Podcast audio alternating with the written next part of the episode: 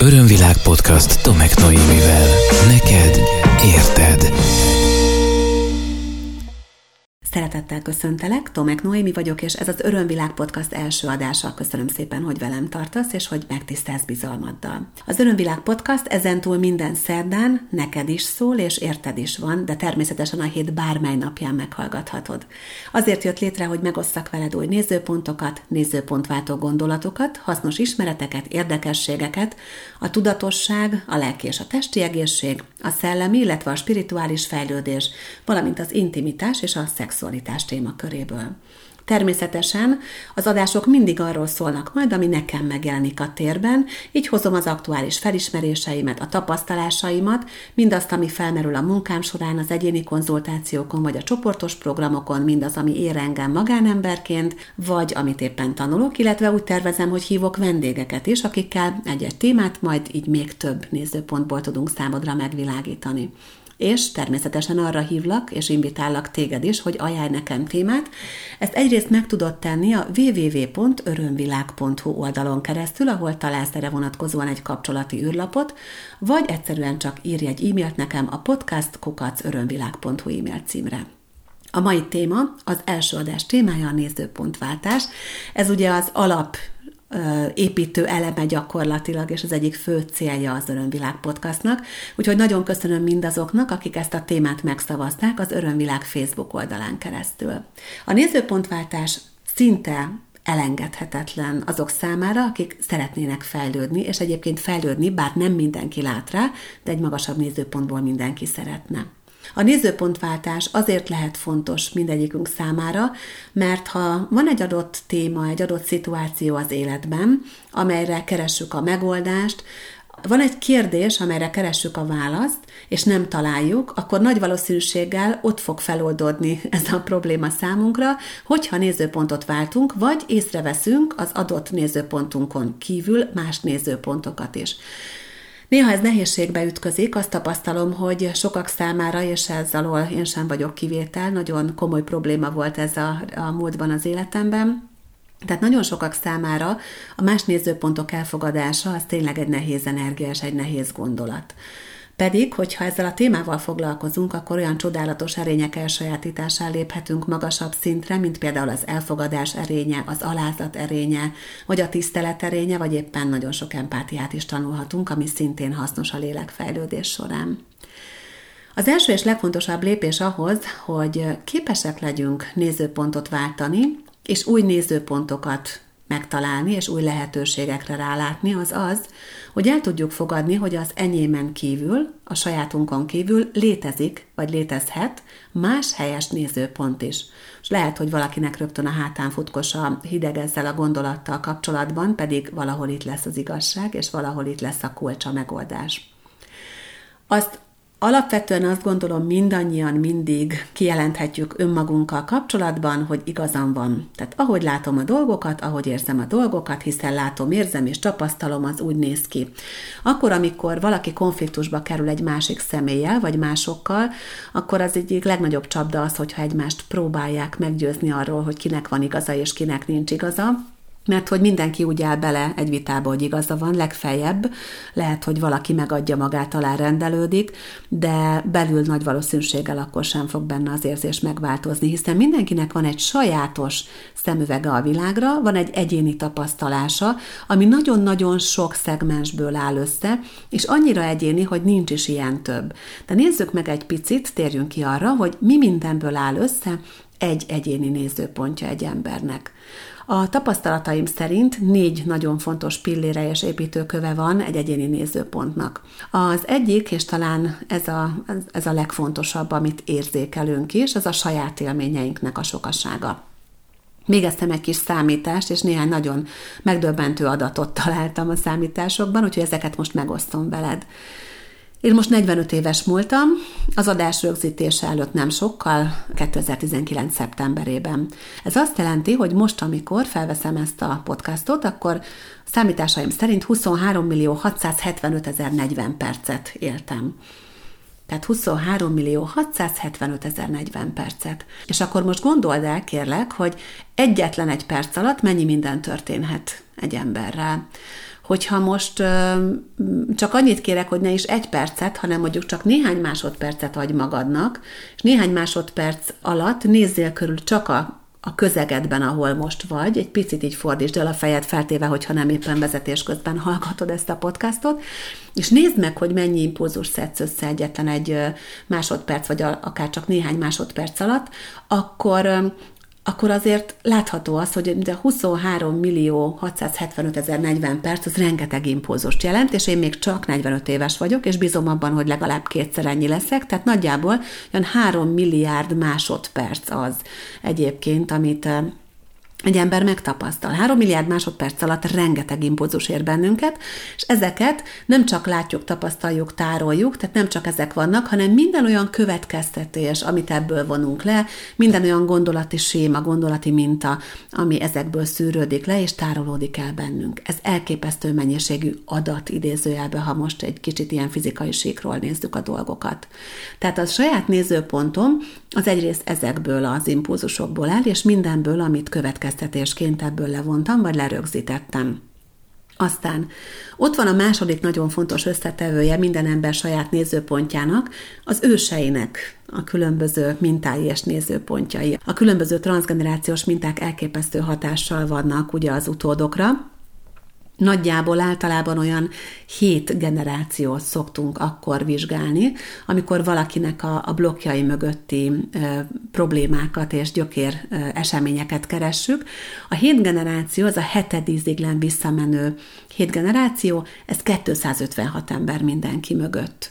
A szülők, a nagyszülők, a dédszülők, és akkor így még mehetünk tovább. Tehát ez a 7 generáció 256 ember.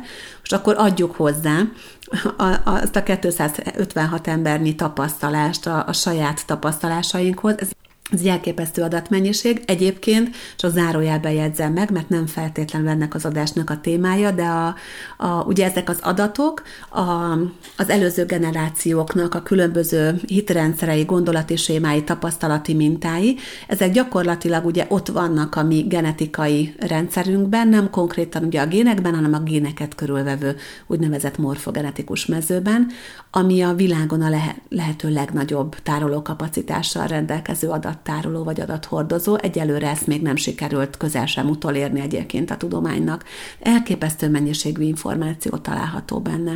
És akkor még, hogy a másik 2 pillért is elmondjam, ugye a saját élmények és a különböző ilyen transzgenerációs információk után ott vannak a más inkarnációkból hozott tapasztalások, ugye a különböző megtestesülésekből gyakorlatilag ezek száma mondhatnánk, hogy végtelen, és ezek ugye párhuzamos valóságokban, vagy párhuzamos idősíkokon történnek, a nincs idő elmélete az ide kapcsolható, de most én nem mennék bele ebbe a témakörbe mélyebben, bár nagyon-nagyon szeretem, és akkor még ott vannak a csoportos vélekedések, vagy csoporttudatosságok. Hát azért gondoltam, hogy ezt ennyire mélyen érdemes kivesézni, hogy teljesen egyértelmű legyen, és ahol a tudat vagy a tudatalattinak valamely mintája tiltakozna ennek elfogadásával kapcsolatban, teljesen egyértelmű legyen az, hogy mindenkinek tökéletesen, teljesen egyéni és sajátos nézőpontja van. És ez azt jelenti, hogy ha valakinek van ilyen teljesen egyedi és sajátos nézőpontja, akkor bárki más nézőpontja az ettől csak és kizárólag különböző lehet. Márpedig nagyon sokszor egy adott eseményt többen szemlélnek egyszerre, és hogyha az én nézőpontomból az valamilyennek látszik és igaz, akkor ugyanígy a másik nézőpontjából is az valamilyennek látszik és igaz, és biztos, hogy különbözik az enyémtől. Van egy nagyon érdekes és szemléletes példa, amit szeretnék neked most elmondani. Képzeld el, hogy egy teremben mondjuk 20 ember körben, szoros körben ül egymás mellett székeken. És képzeld el, hogy ebbe a körbe felülről egy hatalmas nagy strandlabda beereszkedik.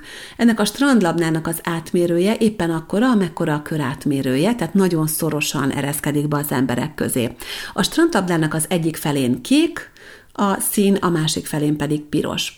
Ugye a kör egyik felén ülőket, ha megkérdezzük, akkor teljes bizonyossággal fogják állítani azt, hogy egy kék strandlabda van ott, a másik felén ülők pedig azt, hogy egy piros strandlabda van ott, és ugye elkezdenek egymásnak átkiabálni egyik másik feléről, akkor csak azt fogják mondani, hogy de hát te nem jól látod, mert én jól látom, és akkor létrejöhet egy vita. Ugye hol a megoldás ebben a nagyon egyszerű sematikus helyzetben? Ugye valakit fel kell állítani, ahhoz, hogy megmutassuk neki, hogy mi a valóság, és szépen körbejáratni az egész körbe, és akkor meg fogja látni, hogy a strandlabda egyik fele kék, a másik fele pedig piros, tehát létezik egy magasabb igazság, amelyben mindenkinek az igazsága egyébként ott van, aki éppen abban az adott körben ott ül. Tehát ahhoz, hogy nézőpontot tudjunk váltani, ahhoz ki kell mozdulni, úgymond, abból az állandóság állapotunkból, amiben vagyunk. Ez persze csak egy idézőes állandóság állapot, tehát abból a nézőpontunkból, ahol éppen vagyunk. A térnek abból a pontjából, ahonnan nagyon-nagyon határozottan nézzük azt az adott dolgot, helyzetet, eseményt, szituációt vagy jelenséget. És hogyha egy picit körbejárjuk, és megnézzük máshonnan, hogy onnan hogy néz ki, akkor nagy valószínűséggel meg fogjuk találni a megoldásokat. És már elhangzott egy kulcsszó egyébként, amivel szeretném folytatni ezt a nézőpontváltós témát, mert nagyon-nagyon szorosan kapcsolódik ehhez a témakörhöz. Ez a változás, illetve ugye ezzel párhuzamosan maga a változtatás. Ahhoz, hogy nézőpontot váltsunk, ahhoz a berögzött sémáinkon szükséges változtatni, és ahhoz nekünk is időnként szükséges változni. Na, hát ez megint egy olyan téma, amin lehet, hogy kiveri egyeseknél a biztosítékot, mert hogy változni meg változtatni nem mindenki számára komfortos, nem mindenki számára egyszerű. De megint, és én ezt nagyon szeretem a logikus következtetéseket, azt mondom, hogy vegyük elő a józan paraszti eszünket, és akkor kicsit gondolkodjunk. Örömvilág Podcast. Neked érted. Semmi sem állandó. Minden változik, gyakorlatilag a változás az emberi lét alapvető természete, az emberi lét működési mechanizmusa, sőt, nem csak az emberi lété, hanem az egész mindenségé. Hogyha most egy picit elszakadunk attól a spirituális szemlélettől, ami lehet, hogy sokunk hétköznapjait elég erőteljesen átszövi, és egy kicsit a fizikai síkon gondolkodunk, és egy fizikai síkról, a fizikai törvényszerűségek oldaláról nézzük meg ezt a kérdést, akkor azt láthatjuk és azt tapasztalhatjuk, amit a kvantumfizika állít, hogy valójában minden folyamatos mozgásban van, és nincsen statikusság, nincsen állandóság, az állandóság az egy illúzió, és bármire, amire ránézek, és úgy látom, hogy az állandó, ez legyen akár a szobafala, ahol én most felveszem ezt a podcastot, legyen akár az autó, amiben te most ülsz, amikor hallgatod, vagy legyen egy asztal, ami mellett éppen valamelyikőtök ül, vagy egy szék, amin ül, ez csak illúzió. Mert hogyha megnézzük ezeket a tárgyakat, vagy jelenségeket, és azok legkisebb alkotóelemeit, akkor ott már nem anyagi természetű jelenséget fogunk találni, hanem gyakorlatilag idézőjelben semmi mást, mint hullámokat. A hullámok pedig folyamatos hullámzásban vannak, ugye ez az alaptermészetük. Tehát folyamatos változásban vannak. Egyébként nagyon érdekes, hogy ugye ez egy tény, bár nyilván nem mindenki foglalkozik, és nem is kell, hogy foglalkozzon kvantumfizikával, de hogyha nem megyünk ennyire el tudományos nézőpontok felé, hanem egyszerűen csak megnézzük azt, ahogy egy emberi élet van, vagy ahogy egy emberi élet működik, akkor látjuk azt, hogy ugye megszületünk, kisbabák vagyunk, kisgyerekek vagyunk, tinédzserek vagyunk, fiatal felnőttek, középkorúak, stb.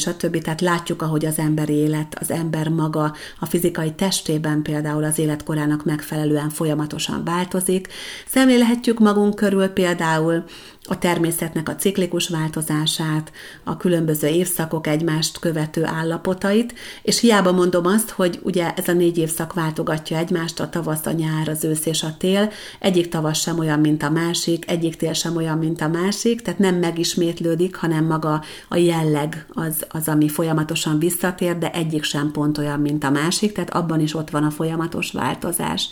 Tehát gyakorlatilag az az érdekes helyzet áll elő, hogy miközben nagyon sokan félnek a változástól, nem veszik észre, hogy semmi másról nem szól az életük, mint a változásról. Tehát abban az illúzióban vannak, hogy van állandóság. Most ha ennek az illúziónak a megértése megérkezik valakihez, akkor sokkal könnyebb megengedni a változást, és ha könnyebb megengedni a változást, akkor könnyebb megengedni a nézőpontváltást, és ha már megengedjük a nézőpontváltást, akkor jöhetnek az új lehetőségek, és jöhetnek a megoldások. De még nem szaladok ennyire előre, mert van még egy olyan nagyon fontos téma, amiről érdemes a változás és a változtatás kapcsán beszélni. Ez pedig az, hogy nagyon gyakran tapasztalom, és ez főleg az egyéni konzultációk során mutatkozik meg a leginkább, hogy bizonyos fogalmakat egymással az életünk valamely pillanatában összekapcsolunk, és egyenértékűnek fogadunk el, vagy úgy érzékeljük, hogy az egyik a másik nélkül már nem merülhet fel. Ilyen például, amikor összekapcsolódik a változás olyan fogalmakkal és olyan tapasztalásokkal, mint a kiszámíthatatlanság, a bizonytalanság, az instabilitás, vagy éppen a veszteségérzése. Nagyon-nagyon sok mindent összekapcsolnak sokan a változással, negatív aspektusból. Vagy például olyan fogalmakat kevernek össze, mint a stabilitás és a változatlanság. Ezek különböző fogalmak. Picit visszatérve például a változás és a bizonytalanság összekapcsolására, szeretnék egy picit ennél a pontnál elidőzni. A változás és a bizonytalanság nagyon gyakran, így tapasztalom az egyéni születésélmény feldolgozások során, már az anyamékben lerögzül, mint egymáshoz kapcsolódó két fogalom. Ennek egyébként 5 olyan kiemelt területét tapasztaltam meg az elmúlt évek egyéni konzultáció során, ahol úgy érzékelem, hogy nagyon sokszor ez a két fogalom összekapcsolódik. Tehát mindegyik az anyamékben van. Ezeket el szeretném most mesélni neked, jó? Mert szerintem nagyon érdekes, és lehet, hogy rezonálni fogsz vele, és rájössz arra, hogy lehet, hogy neked is érdemes lenne egy egyéni születésélmény feldolgozáson átlendülni bizonyos nehézségeiden. Az első mindjárt maga a fizikai megtestesülés, tehát maga a megfoganás. A szellemi lény ugyanis nagyon magas rezgésszinttel rendelkezik, és amikor fizikaivá válik, magában a fogantatásban, akkor egy sokkal alacsonyabb rezgésszintre, úgymond egy nehezebb energiatérbe kerül, és ez önmagában már lehet a lélek számára egy trauma. A másik ilyen pont az ikersztoriban keresendő, rögtön ott a magzati kor legelején. Ugye az ikersztori az nagyon sokakat érint, sokkal többeket, mint akikről korábban gondolkodtunk. Manapság sokan foglalkoznak vele, és ennek abszolút van létjogosultsága. Rengeteg traumát lehet feloldani a jelen életben, hogyha valaki feldolgozza az ikertörténetét, feltéve, ha persze van neki, nem mindenkinek van, azért ezt hozzátenném. Szóval akkor, amikor például az egypetéjű ikrek ketté válnak, akkor az adott kis kezdemény, emberkezdemény megtapasztalja azt, hogy a teljességérzése az átváltozik egy ilyen szétszakítottság érzésbe, és nagyon sokaknál, akiknek volt az anyamékben ikertestvére, de nem tudnak róla, ilyen megmagyarázhatatlan hiányérzése van, a teljességérzését nem igazán tudják megtapasztalni, és maga az a változás, ami ott a fizikai síkon megtörténik a sejtosztódással, az behozza a bizonytalanságot a térbe, mert ahol az egység megbomlik, ott beérkezik a bizonytalanság. Úgyhogy nagyon sokaknál ez itt kapcsolódik össze. A harmadik ilyen pont, még mindig az anyamékben vagyunk, ugye, az időpont, amikor édesanyja, vagy a szülőpár, vagy a környezet, ugye megtudja, tudomást szerez arról, hogy baba érkezik a családba. Azokban a családokban is, ahol teljesen traumamentesen várva várt baba érkezik, ott is előfordulhat, hogy időnként felteszik azt a kérdést, hogy jaj, de akkor mi lesz, hogy fogjuk, hol fogjuk, miből fogjuk, miként fogjuk, és amikor ezek a bizonytalansági energiák megjelennek a külső térben, pláne édesanyában, és lehet, hogy ez csak néhány percnyi bizonytalanság, azt nagyon könnyen át tudja venni a magzat, és oda rakja amellé a tény mellé, amivel kapcsolatos, hogy ez az ő jelenlétére, vagy az érkezéséről szól, tehát az életének egy alapvető tulajdonságává, vagy minőségévé válik maga a bizonytalanság, hogy én bizonytalanságot hoztam a környezetembe. Akkor nagyjából ott a 7. hónap tájékán tapasztalataim szerint sokaknál bekapcsol, édesanyáknál a szüléstől való félelem. Ugye az, hogy jön a változás, hamarosan megszületik a baba, és maga a szülés élménytől való félelem bekapcsol a térbe, és akkor arra szintén rá tud rezonálni, rá tud hangolódni a magzat, és hát persze ott van maga a megszületés, mint egy hatalmas nagy változás. Ugye a változás és a bizonytalanság nagyjából ezen az 5 ponton, és emellett ugye egyéni szinten még akár más pontokon is meg tud jelenni az anyamékben, hogyha azt érzed, hogy te ezek közül bármelyikkel egy picit rezonáltál, vagy azt érzed, hogy az egészet annyira elutasítod, hogy csak na, akkor kérlek, hogy egy kicsit menjél közelebb a témához, lehet, hogy érdemes akkor ezt a részt egy picit visszahallgatni még egyszer, és ha úgy gondolod, akkor egy egyéni születési élményfeldolgozást kérni egy szakavatott segítőtől. Nagyon fontos az, hogy maga a biztonság érzésünk az akkor is meg tudjon lenni, amikor éppen változásban vagyunk, vagy valamin változtatunk. Mert maga a változás az nem bizonytalanság, ahogy az most már kiderült, hanem a változás és a biztonság akár egymás mellé rakható a térben, egyáltalán semmi akadálya nincs. Ehhez fontos persze megértenünk azt, hogy mi a biztonság. A biztonság az gyakorlatilag egy érzés. Egy érzés, az azt jelenti, hogy belül van, nem külső forrásból fakad. Nagyon sokak számára ez nehézséget okoz, a biztonságnak a saját élményű megélése, pedig a biztonság az valójában, ahogy mondom, egy érzés, tehát belülről fakad. Ha külső személyekhez, külső körülményekhez kötjük a biztonságot, akkor gyakorlatilag folyamatos bizonytalanságban tartjuk magunkat, hiszen a külső körülmények folyamatos és állandó változásban vannak, ahogy egyébként minden más is, tehát ha a biztonságot mint egy érzést kezeljük önmagunkban, akkor sokkal könnyebb dolgunk lesz. Joe Dispenza egyébként azt mondja, és ez egy nagyon érdekes gondolat, egy kicsit el is gondolkoztam rajta, amikor készültem erre a podcastra, hogy úgy nem változtathatunk, ha egy kiszámítható jövőben élünk.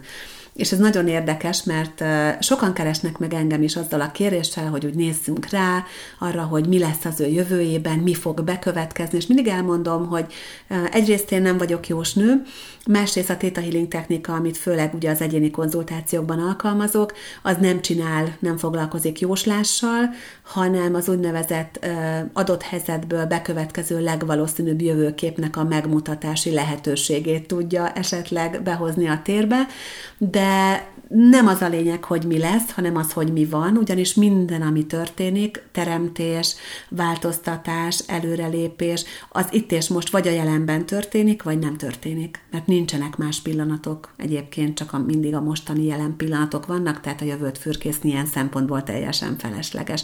Na, de ez megint egy gondolat, amiről szerintem majd még lesz szó az Örömvilág podcastokban. Szóval érdemes annak is utána nézni, vagy kicsit utána gondolni, hogy miért jó nézőpontot váltani. Ezzel kapcsolatban most szeretnék néhány véleményt megosztani.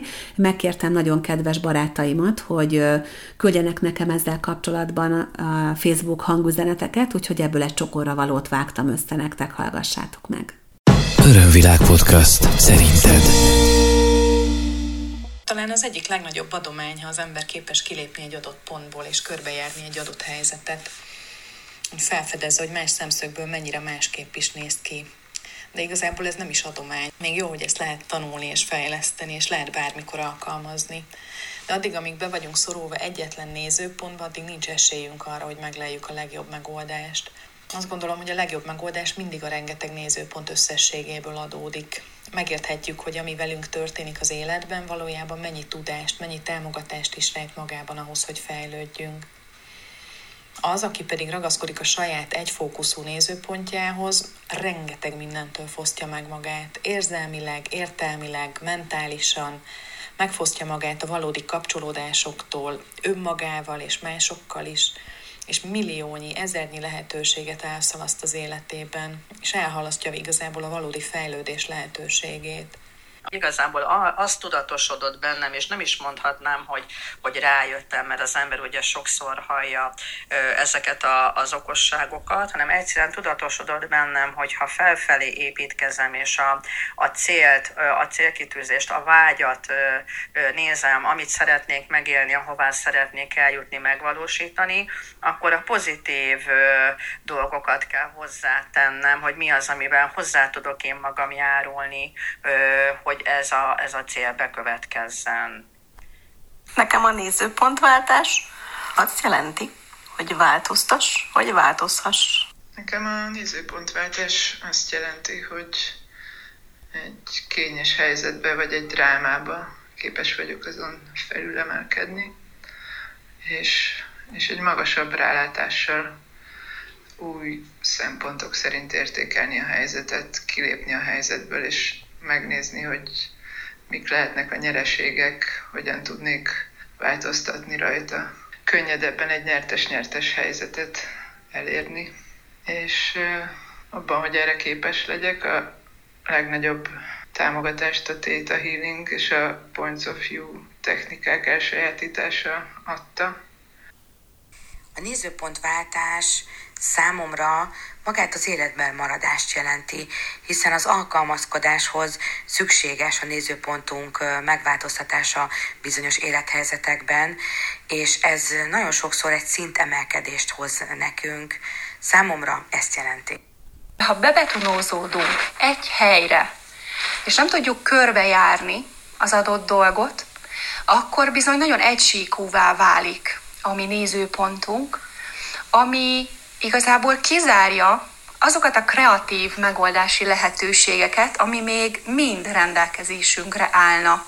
A legjobb ebben, hogyha olyan emberek vesznek körül, akik ebben partnerek, játszópartnerek és segítenek minket, akkor ez mind-mind hozzájárulás a mi kis életünkhöz, boldogságunkhoz és áramlásunkhoz. Örömvilág Podcast. Szerinted? Köszönöm szépen a véleményeket kedves barátaimnak, Takács Gyöngyinek, Nagy Gyöngyinek, Szakács Szabó Szandrának, Keszthelyi Adriennek, Koroncai Ritának és Gajdó Krisztának, és akkor mennék is tovább ezen a vonalon, hogy miért jó nézőpontot váltani, miért érdemes nézőpontot váltani. Hát ugye el is hangzott, hogy a nézőpontváltás gyakorlatilag a fejlődési lehetőséget hozza meg számunkra, hogyha változni szeretnénk, már pedig akár beismerjük, akár nem, egy magasabb szellemi szinten biztos, hogy ott van ez a szándék, ez a felsőbb énünknek a szándékaként ismert általában, de fejlődni akarunk, fejlődni szeretnénk, hiszen minden lélek az újjászületéseken keresztül egyfajta megvilágosodottság állapot felé törekszik, ennek pedig a fejlődés a záloga, és a fejlődés lépcsőin keresztül vezet oda az út. A nézőpontváltás gyakorlatilag a túlélés záloga is, tehát az, hogy egyáltalán boldogulni tudjunk a mindennapokban, a világban, hogy a felmerülő feladatainkat meg tudjuk oldani, hogy a felmerülő kérdéseinkre megtaláljuk a válaszokat, az abban rejlik, hogy tudunk-e nézőpontot váltani. És nagyon fontos az, hogy a lehetőségeinket is csak akkor fogjuk tudni észrevenni, hogyha képesek vagyunk a nézőpontváltásra, és hogyha ezt megengedjük magunknak. Nagyon sokszor ugyanis egyszerűen, nem tudom, te ezt már tapasztaltad, de szerintem igen, de nem látjuk azt, ami az orrunk előtt van. Ha nincs a világomban annak a gondolata, ha nincs a világomban annak a lehetősége, hogy létezik más is azon kívül, mint amit látok, akkor egyszerűen nem veszem észre. Van ezzel kapcsolatban egy kedvenc történetem, ami a bolhacirkuszokról szól. Ugye léteztek a régmúltban bolhacirkuszok, amikor ezek a kis aprócska lények különböző ilyen mutatványokat adtak elő. Képzeld el, hogy képesek voltak ilyen kis égő karikákon átugrani, kis kocsikat húztak maguk után, stb. És nagyító alatt lehetett megnézni őket.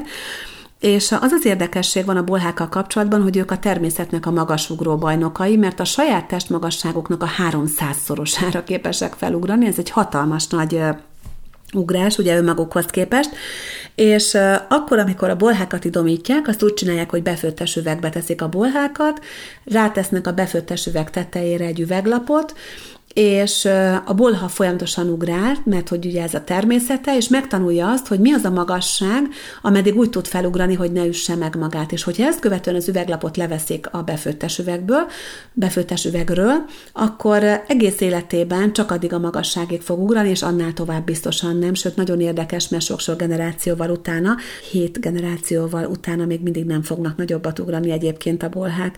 Szóval, hogyha valakinek berögzül az, hogy mi a biztonságos tér, akkor nem fog azon túlmenni, mert nem látja, hogyha már nincs ott az a gát. A nézőpontváltásra azért is szükség van, hogy például azokat a lehetőségeket, amelyek ott kínálkoznak előttünk, azokat észre tudjuk venni. Ha nem tudunk élni a lehetőségeinkkel, akkor gyakorlatilag tényleg egy ilyen látszólag stagnáló állapot fog bekövetkezni az életünkben. Nagyon izgalmas és nagyon érdekes az, amikor elkezdünk a nézőpontváltással foglalkozni a saját életünkben.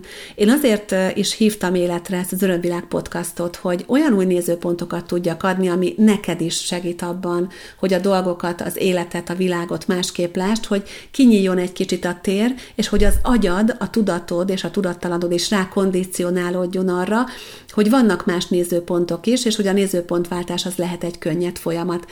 Számomra ez óriási óriási változást hozott az életemben. Néhány évvel ezelőtt egyébként megtanultam egy olyan nagyszerű technikát, módszert használni, ami nekem nagyon sokat segített ebben. Ez a Points of You technika, Points of You rendszere. Ez egy fototerápiás coaching eszközrendszer, gyakorlatilag kártyákon keresztül működik, és arról szól, hogy a jobb és a bal agyféltekét a megszokott sémákból, a megszokott működési mechanizmusokból meghökkentő képekkel, hozzá kapcsolódó, vagy éppen rátszólag hozzá nem kapcsolódó szövegekkel kibillenti, kimozdítja, és ezzel egy picit így átterel a tér más oldalára bennünket, hogy leeshessen a tantusz, és hogy láthassuk a másfajta nézőpontokat. Számomra ez a kártyajáték például elképesztő segítség volt abban, hogy nézőpontot megtanuljak könnyedebben váltani, mint ahogy az korábban volt.